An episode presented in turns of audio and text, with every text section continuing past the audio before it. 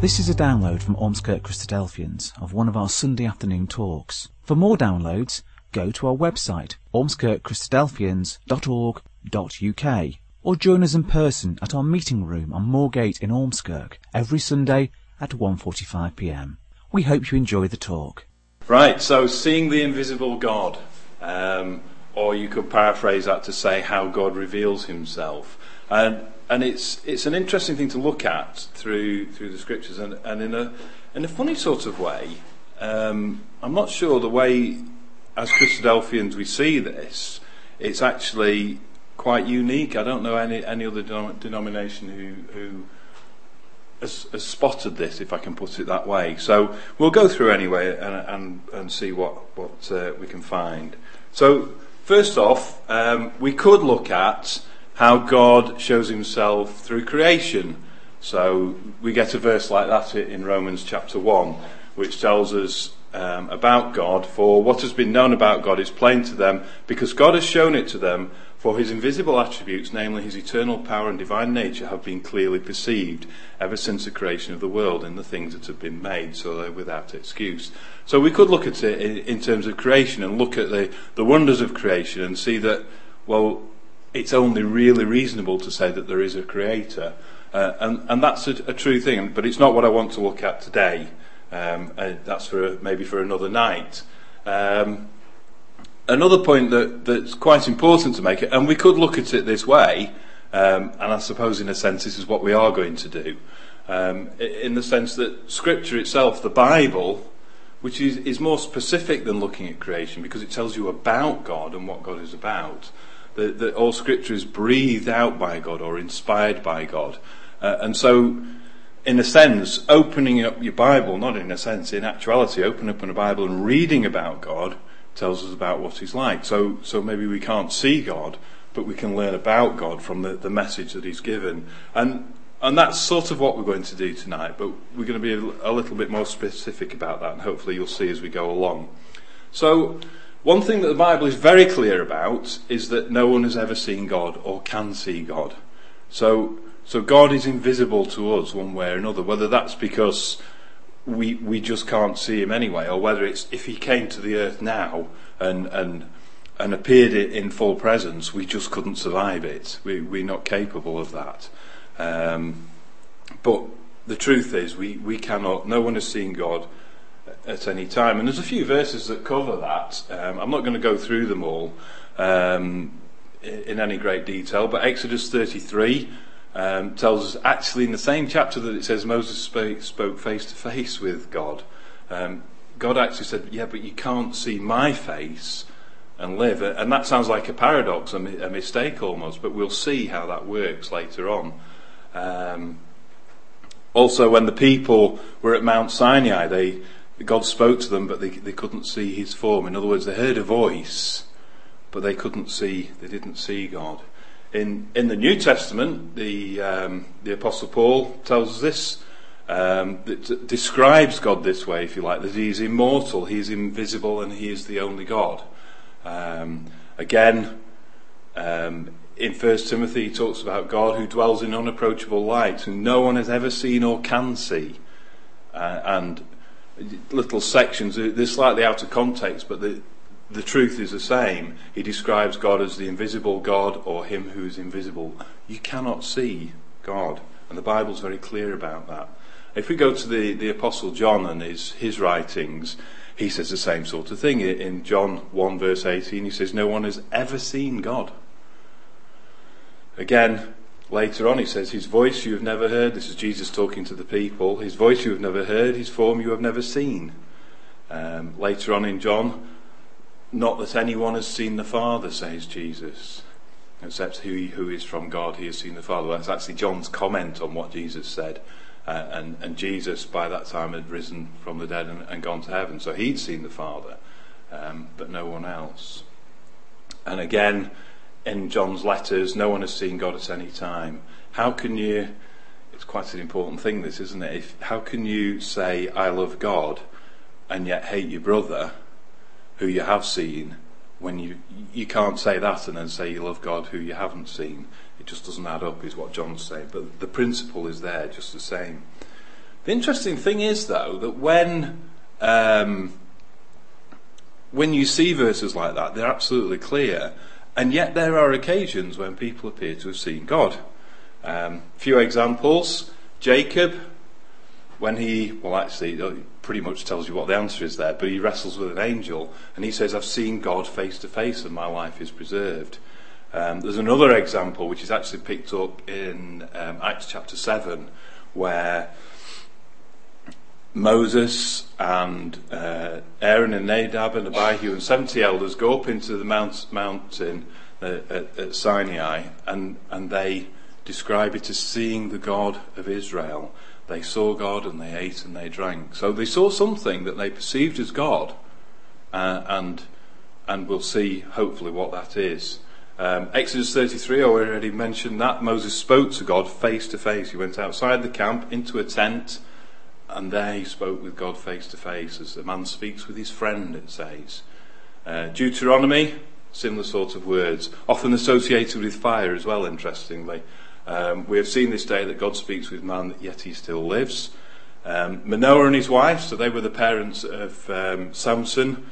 Um, and, and that kind of explains itself as well in a sense because that's an angel that comes um, and they don't realize until he he goes he goes up to heaven in a fire uh, and Manoah's wife was somewhat brighter, if I can put it that way, certainly cleverer than he, her husband Manoah, because he was, oh, surely we're going to die because we've seen God. And she says, well, hang on, he's just given us the promise of a son uh, and all these things. We're not going to die, are we? That, that's why he came. So she had a bit more presence of mind than he had. Um, and Isaiah, this is in a, in a, um, I was going to say a dream, in a vision.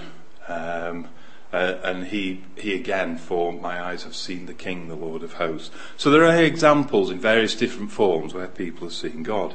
And maybe some are easier to understand than others. So, what did they actually see? when they saw God. Because we've already seen that the Bible is very clear that no one has seen God at any time. So, what was going on? And to explain that, we're going to uh, look at one example, and that example is from Moses and the burning bush, and that's in Exodus chapter 3. We're just going to have that read for us now. Exodus chapter 3, verse 1 to 15, I think we said so.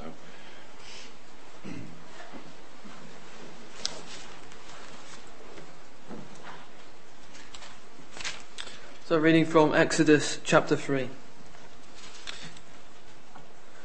Now Moses kept the flock of Jethro, his father in law, the priest of Midian. And he led the flock to the backside of the desert and came to the mountain of God, even to Horeb. And the angel of Yahweh appeared unto him in a flame of fire out of the midst of a bush. And he looked, and behold, the bush burned with fire, and the bush was not consumed. And Moses said, I will now turn aside and see this great sight, why the bush is not burnt. And when Yahweh saw that he turned aside to see, God called unto him out of the midst of the bush, and said, Moses, Moses. And he said, Here am I.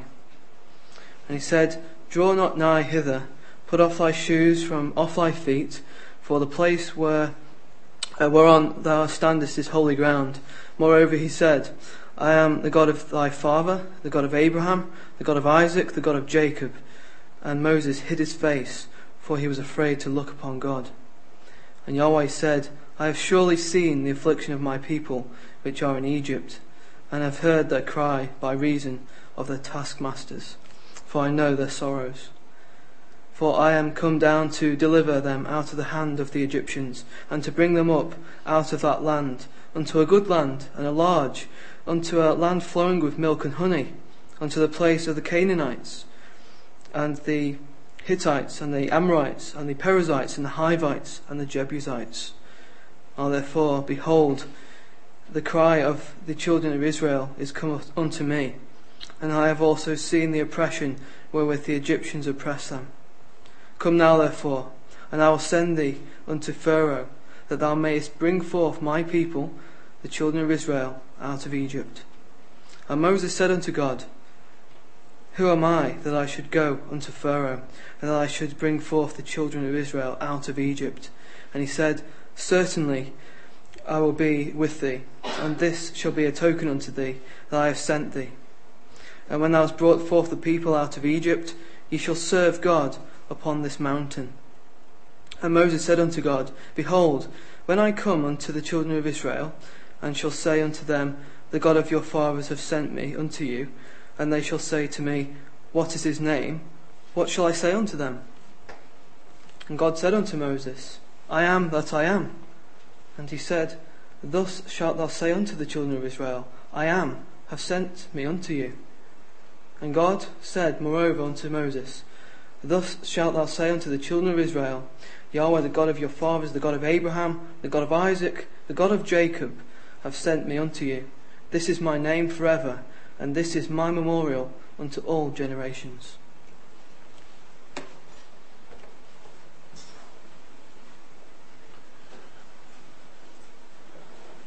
So, hopefully, well, we'll go through it now and think about what's actually said there because it's quite obvious, isn't it? This, this is the point where God tells Moses what his name is uh, and what it means.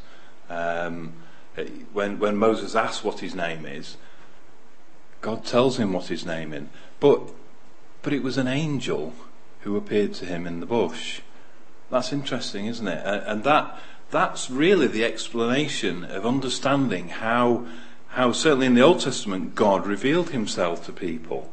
Here, God came, or, or actually an angel came in the bush, and, and it was quite a thing because he was looking at, and bushes burn quite often in the desert, I'm sure. But this bush wasn't being consumed at all, even though it was full of fire. So we, we're told that it was an angel in the bush, and yet from then forward, it's described as if it's God, that angel it says, God called him from the midst of the bush. I am the God of your father, the God of Abraham, the God of Isaac, and the God of Jacob. And, and obviously Moses was afraid and hid his face. Um, and and we, we get further descriptions of that, but actually, when we, we can confirm in the New Testament the same thing happens, or, or talking about the same event, should I say, um, it, it, describes the same event and tells us that an angel appeared to Moses in the wilderness uh, of, of Mount Sinai. Um, and, talks about the angel who appeared to him in the bush. So the New Testament's confirming what the Old Testament said. But the point being that, that when God appeared to him, and it appeared as if it was God to him, and the angel spoke as if he was God, and used God's name, as we, we heard in that reading, um, it was where it says Lord, it, described it as Yahweh, and that's the original word, and that's that's exactly what how he spoke to him as as who he was. That angel appeared as if he was God, and and and and appeared before Moses in that way, uh, and that's to spot that actually. Is, like I say, I, I'm not sure whether that's unique to the Christadelphians or not, but it's it's a really important thing to understand because you understand how God reveals himself, how God shows himself. He's invisible to us. We can't see him directly, but he reveals himself through through other beings, in this case the angels. But it's not just the angels that that that do that. People can do it as well. Uh, and we get that example actually later on um, in Exodus chapter 7 with Moses. Um, in fact, later on in Exodus chapter 4 as well, as you can see on the screen, you, you get the two points. And it, it talks about um, Moses. Well, Moses didn't really want to go back to Israel, and he did really didn't want. He wanted. He basically says to God, "Just send somebody else, not me. I'm not up to the job." Uh, and it, it says, then the anger of the Lord was kindled against Moses, and he said, "Is not Aaron your brother coming? He will speak for you to the people, and he shall be your mouth." And you shall be as God to him. So, so Moses' job, in a way, was to represent God before the people, and you, and certainly before Pharaoh. That is the case because we have it there in chapter seven. The Lord says to Moses, "See, I have made you like God to Pharaoh, and your brother Aaron shall be your prophet." And and actually, when you see what happened, that was absolutely true. Moses came and said, let children of Israel go that they may worship the Lord. And Pharaoh said, well, no. And, and Moses said, well, this plague will come upon you. And, and Aaron assisted him in that. And it happened. And to Pharaoh, Moses was like God because he was doing the work of God. He was, he was, he was doing what God wanted to be done, and that's what Moses did. And it was quite a very powerful thing. So, just to summarise so far, think, just thinking about the angel first. Um, an angel may speak God's words, which is exactly what we saw in that reading. They may speak as though God is speaking, which is exactly what the angel did when we read through that. They use God's name or titles. Well, I don't think there's a more obvious place in the Old Testament that shows us that. Um, they act on God's behalf, which very much they do, and, and they did there. And they're described as God in the narrative as well. And they appear to convey the presence of God. And all those things at the burning bush were true. But it's not, it's not just that one passage, it's throughout the Old Testament, and, and particularly in the time of the Exodus. Um, but, but very much beyond that as well. Angels come and they show, they act as if they are God in that sense. They are God's messengers, but so much so that they, they take on the name of God and display it to men and women in the things that they say and do. Um, we, as Christadelphians, call it God manifestation, um, which maybe is a bit of a mouthful, I'm not sure, but uh, and certainly maybe it's jargon. But it is actually it does come from a verse in the New Testament that idea. Um, but it, it's the case of seeing the form of God, um, if you like. Um, and there's an example of how Moses was to carry that on, and, and those prophets after him as well, as, as we've sort of seen in the previous slide. So, so in Deuteronomy chapter 18, we get this, this verse where it talks about, and it's in the context of don't listen to all the mumbo jumbo of the wizards and the the, the necromancers and all those sorts of people and the um, fortune tellers in the land that you're going to go to, if God speaks, it'll be like this. I will raise up for them a prophet like you, like Moses, from among their brothers, and I will put my words in his mouth, and he shall speak to them all that I command him. And whoever will not listen to my words that he will speak in my name, I myself will require it of him. So God is saying that, well, after Moses, there will be prophets, and they will speak in his name, and they will use the words of God in the things that they say. And that's precisely what happened.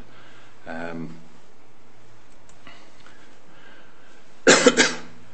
so there's a couple of examples of verses that cover that, just to, to get the idea across. In the New Testament, looking back to the Old Testament and thinking of those prophets, it tells us this. Knowing this, first of all, that no prophecy of Scripture comes from someone's own interpretation for no prophecy was ever produced by the will of man. So it's not about people making it up. This comes from God. But men spoke from God as they were carried along by the Holy Spirit. So it was the power of God that, that guided them and showed them what to say. And you get an example of that um, from a prophet. There's just one example. There is plenty of others. Um, Jeremiah is a good example. Um, but, but this one in Amos where he says, Is a trumpet blown in a city and the people are not afraid? Does disaster come to a city unless the Lord has done it? For the Lord does nothing without, without revealing his secret to his servants, the prophets. The lion has roared, who, can, can, who will not fear? The Lord has spoken, who can but prophesy? So that was Amos's experience. He, he would say, This is what God says. Thus says the Lord and then and then explain what these things were. And and some other prophecy were about events that were to come to, and it validated what he would say because it had to be from God because he he taught things that were that well how would you know it was going to happen unless God was with him. Uh, and these things would come to pass, and then you would listen to his message, which was the really important bit, so that we, we change and, and do as God asks us to do. So that the prophet was moved along by what God asked him to say. So God revealed himself through those prophets as well. So he did it through angels and he did it through people as well. A, sorry, it's a bit stereotypical that picture of a prophet, really, but anyway. Um, so we've seen this already um, in Deuteronomy. I will put my words in his mouth. That's that's quite an important to think thing to think about. Here's an example of a prophet. This was David, actually, David the king, who was also a prophet. He says, The Spirit of the Lord speaks by, by me. His word is on my tongue. And that was his experience. When he wrote the Psalms and when he spoke, those are the things that, that moved him to say what he did. He knew it wasn't his own words, he knew that they came from God. And he acknowledged that as well. He didn't claim it to himself. Um, here's another example in Acts, in Acts chapter 3, uh, speaking to the people, we're told, God foretold by the mouth of all the prophets that this Christ would suffer, that his Christ would suffer. So, so, so the message there was, look at Jesus who was crucified and raised from the dead. Well, you can look in the Old Testament and it tells you about that. So this must have been from God. Until the time for restoring all things about which God spoke by the mouth of his holy prophets. So these men spoke the words of God and they were to be listened to because God God was speaking through them. There's a, an example for our day, just in case you're wondering of the detail. This is in Je- Jeremiah chapter 16, where it says, Therefore, behold, the days are coming, declares the Lord, when it shall no longer be said, As the Lord lives, who brought up the children out of, Is- out of Israel out of the land of Egypt. And, and that's what used to be said. Certainly the Passover is one of those things that covers that. But, but that's what used to be said, particularly well, there's an example of Jericho when um, Rahab saw the spies come in and she said, "We've seen what's happened. We, you know, we're all terrified about what's happened because we've seen how he came out of Egypt."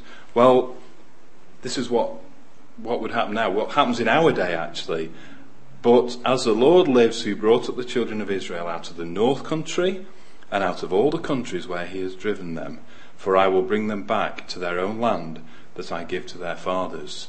And we live in that time. We can see that Jeremiah was speaking the words of God because his prophecies come true. And we can see it because Israel, as a nation, are in that land. People want to call it Palestine and not Israel and all sorts of things. And people don't like the fact that they're there often. But they're there because that's what God prophesied. And, and, and it shows that God is speaking and you can see God in that sense. You can hear God through those prophets. Another example for the Old Testament, really now, not, not the New Testament, but for the Old Testament, the priests who stood before the altar and the priests who went in, the high priest who went in once a year into the tabernacle or the temple, um, this was what they were, were to do. For the lips of the priest should guard knowledge and the people should seek instruction from his mouth, for he is the messenger of the Lord of hosts. The point being that angels would represent God, and very powerfully, but people could do it too, or should do it. Um, in the case of Malachi, um, this was what they should have been doing and not necessarily what they were doing, but even so, they were to be the messenger of the Lord of hosts. So people can show God to other people um, in what they say, but in what they do as well, in their, their attitude has got to follow. You can't say one thing and do another. Let's put it that way. And thinking about that, Jesus is the perfect example of that. And Jesus is the one who is described as the express image of God. What Jesus did and what Jesus said shows you what God is like, even though he was a man. So, some things about, about, about Jesus and what he did. One of the things, obviously, he spoke the word of God. Um, and, and, he described it that way as well. Um, a lot of these are in John, um, but, but that's the point of what John's getting at, and that's, that's why he shows us the things he shows us. So here was Jesus, says, He whom God has sent utters the word of God. And, and, and that's what Jesus did. So Jesus answered them, My teaching is not mine, but his who sent me. And he's talking about his Father, he's talking about God. I do nothing on my own authority, but speak just as my Father taught me. I say as the Father has told me. The word that you hear is not mine, but the Father's who sent me. So here is Jesus saying, uh, he doesn't speak on his own authority, he speaks the words of God, and they're for us to listen uh, and take on board. What about God's name? Did Jesus take on God's name? Well, actually, before his resurrection, no, he isn't given God's name before his resurrection. But after his resurrection, it describes him as having a name that is above every name, so that at the name of Jesus, every knee should bow, and in heaven and on earth and under the earth. So, it's a description of the glorified Jesus, not, not, not Jesus before his death and resurrection, and particularly his resurrection. But even so, he does take on that, that um, nature. And, and in, in Hebrews, it tells us something quite important, I think, that having become much superior to the angels, as, his, as the name he has inherited is more excellent than theirs. So the example that Jesus showed was more powerful to show us what God is like than the angels, even though Jesus was a man and, and was glorified by God, because he kept the will of God perfectly. What he did showed us what God is like, uh, and the compassion that he showed, and the love that he showed, uh, and even the anger that he showed that those of those who hated God were all things of God that Jesus showed us. Did he act on God's behalf? Well, in a sense, he did. And there's a good example. If you want to turn it up, Matthew chapter 9, just so we get the context. It's, uh, it's a miracle that Jesus performed.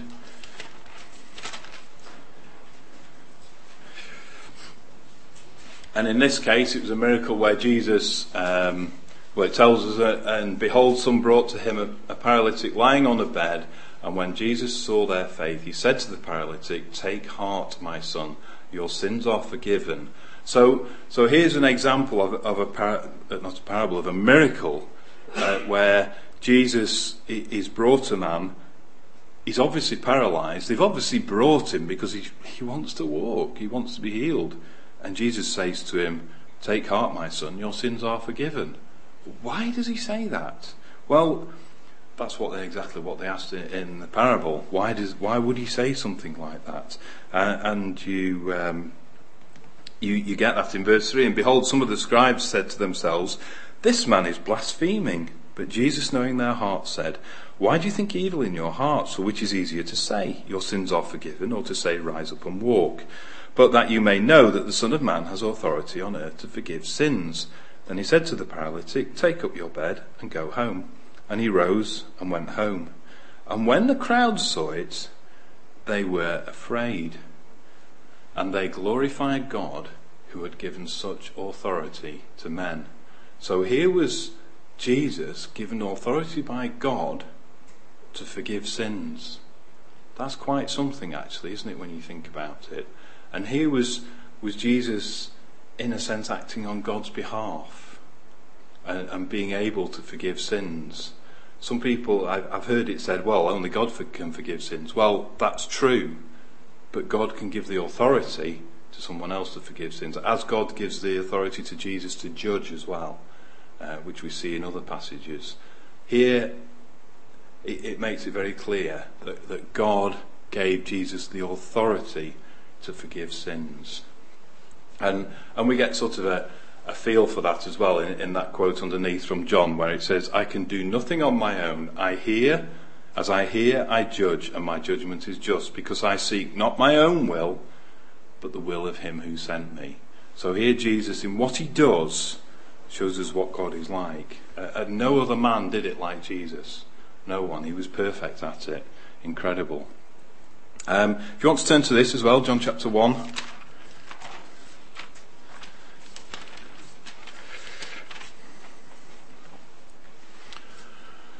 Here again we, we get an example, and I, don't want to go into great detail with it, but, but you get the, the principle really of, of how Jesus uh, and this beginning of this, this, well, book, I was going to say chapter, but the beginning of the book describes definitely that way how God was revealed in Jesus. And he, he says, In the beginning was the Word, and the Word was with God, and the Word was God. He was in the beginning with God, and so on. So you get this introduction of God and the fact that Jesus was in the mind of God at the beginning, in, in the Word, in the the first thing God said. If you look at um, if you look at Genesis chapter one and you put all the chapters on top of each other, it, all the verses, sorry, on top of each other, the beginning, nearly every verse says, "And God said," because God created the world in that way by by the, the, the word that He said, and and the point being, part of that was that the Lord Jesus was in that that God said at the beginning. It was all part of God's plan, uh, and you get that at the beginning uh, of, of John. And then later on, uh, verse 14, I think it is, the Word became flesh and dwelt among us, and we have seen his glory. The glory is the only Son from the Father, full of grace and truth.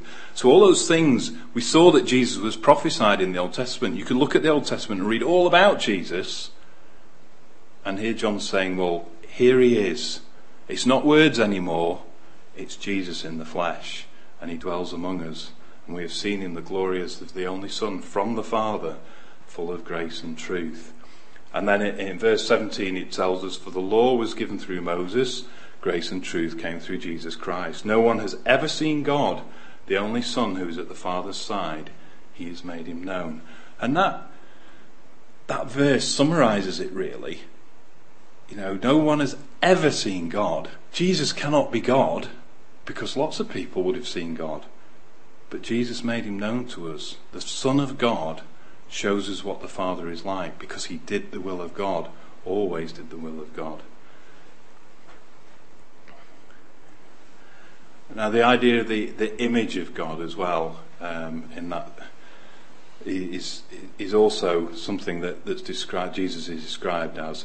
He says himself, Whoever has seen me has seen the Father.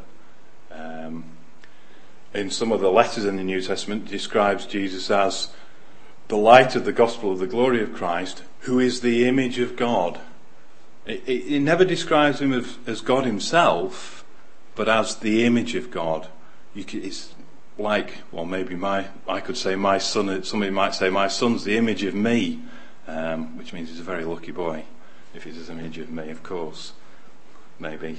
But, but you see the point, don't you? He's, he is, I think they probably disagree with that, but that's another thing. But in, in the case of Jesus, he doesn't just, it's not that he looks like God in his, in his face, or it's, you can see it in his character. He is the image of God. He is the image of the invisible God. And that says it all, really. You can't see God. God is the invisible God. That's one of those things we sort of took out of, vaguely out of context right at the beginning. But here it describes him. He is the image of the invisible God the firstborn of all creation, the firstborn from the dead, in other words. He did the will of God perfectly and he was raised from the dead, and that's what Colossians is all about at the beginning there. Um, Hebrews says the same sort of thing. Um, in the ESV, it says the exact imprint of his nature. In other versions, New King James, it talks about the express image of his person.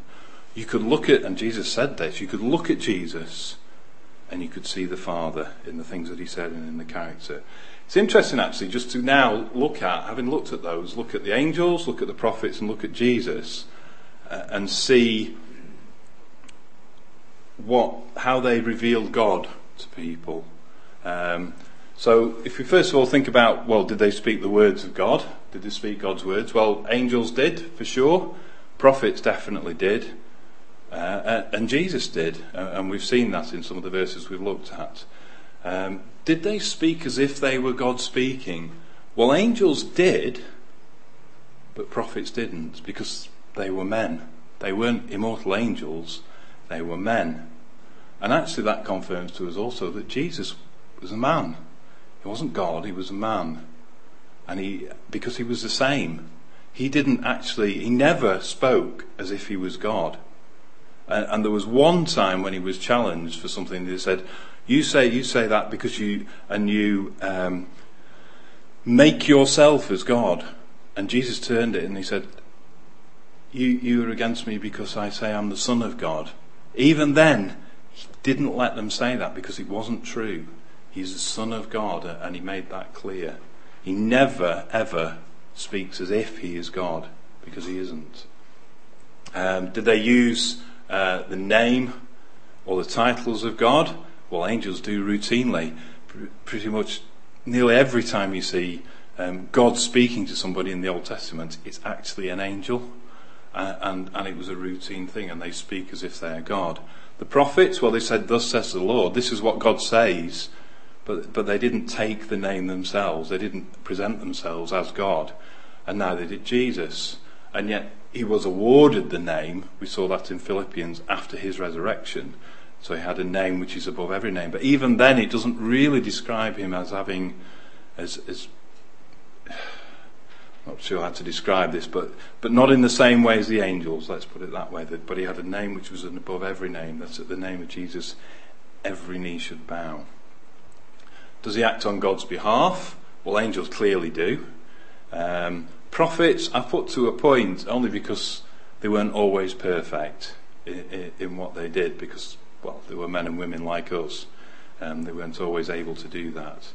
Um, Jesus, well, he never sinned, so so yes, he did, and we saw that in that that um, keep on to say parable, but in that miracle uh, where he acted because he could forgive sins. Um, are they described as God in the narrative? Well, angels are, but prophets aren't, and Jesus aren't. Never, it never happened. I suppose that's similar to the other one, isn't it? But um, you see the point, don't you? Um, those things. So, so that's that's quite a useful thing, I think, to uh, understand. So let's wrap things up. Let's have a think about it. One thing that Jesus said, he was challenged once about whether he should pay taxes to Caesar, um, and and he said, "Well, give me a coin." And have a look at it. Whose whose likeness and whose inscription does it have? Uh, and they said, "Well, Caesar's likeness and inscription." So he said this: "Render to Caesar the things that are Caesar's, and to God the things that are God's. And, and he was thinking back to the creation, where it describes man as being created in the image of God. And, and that's our responsibility, really, to, to try and do things in, in, to be like God, in a way, in the things that we do. Um, and, and, in the things that we say. So to, to reflect something of the image of God, whether it's it's speaking the words of God, whether it's forgiving like God forgives. That's something that we can all do, and that's a very powerful thing. But this way that God shows himself to, to others is, is not just something that other people do, but it's something that we can do too. Uh, and we're asked to, to, well, repent is what he says.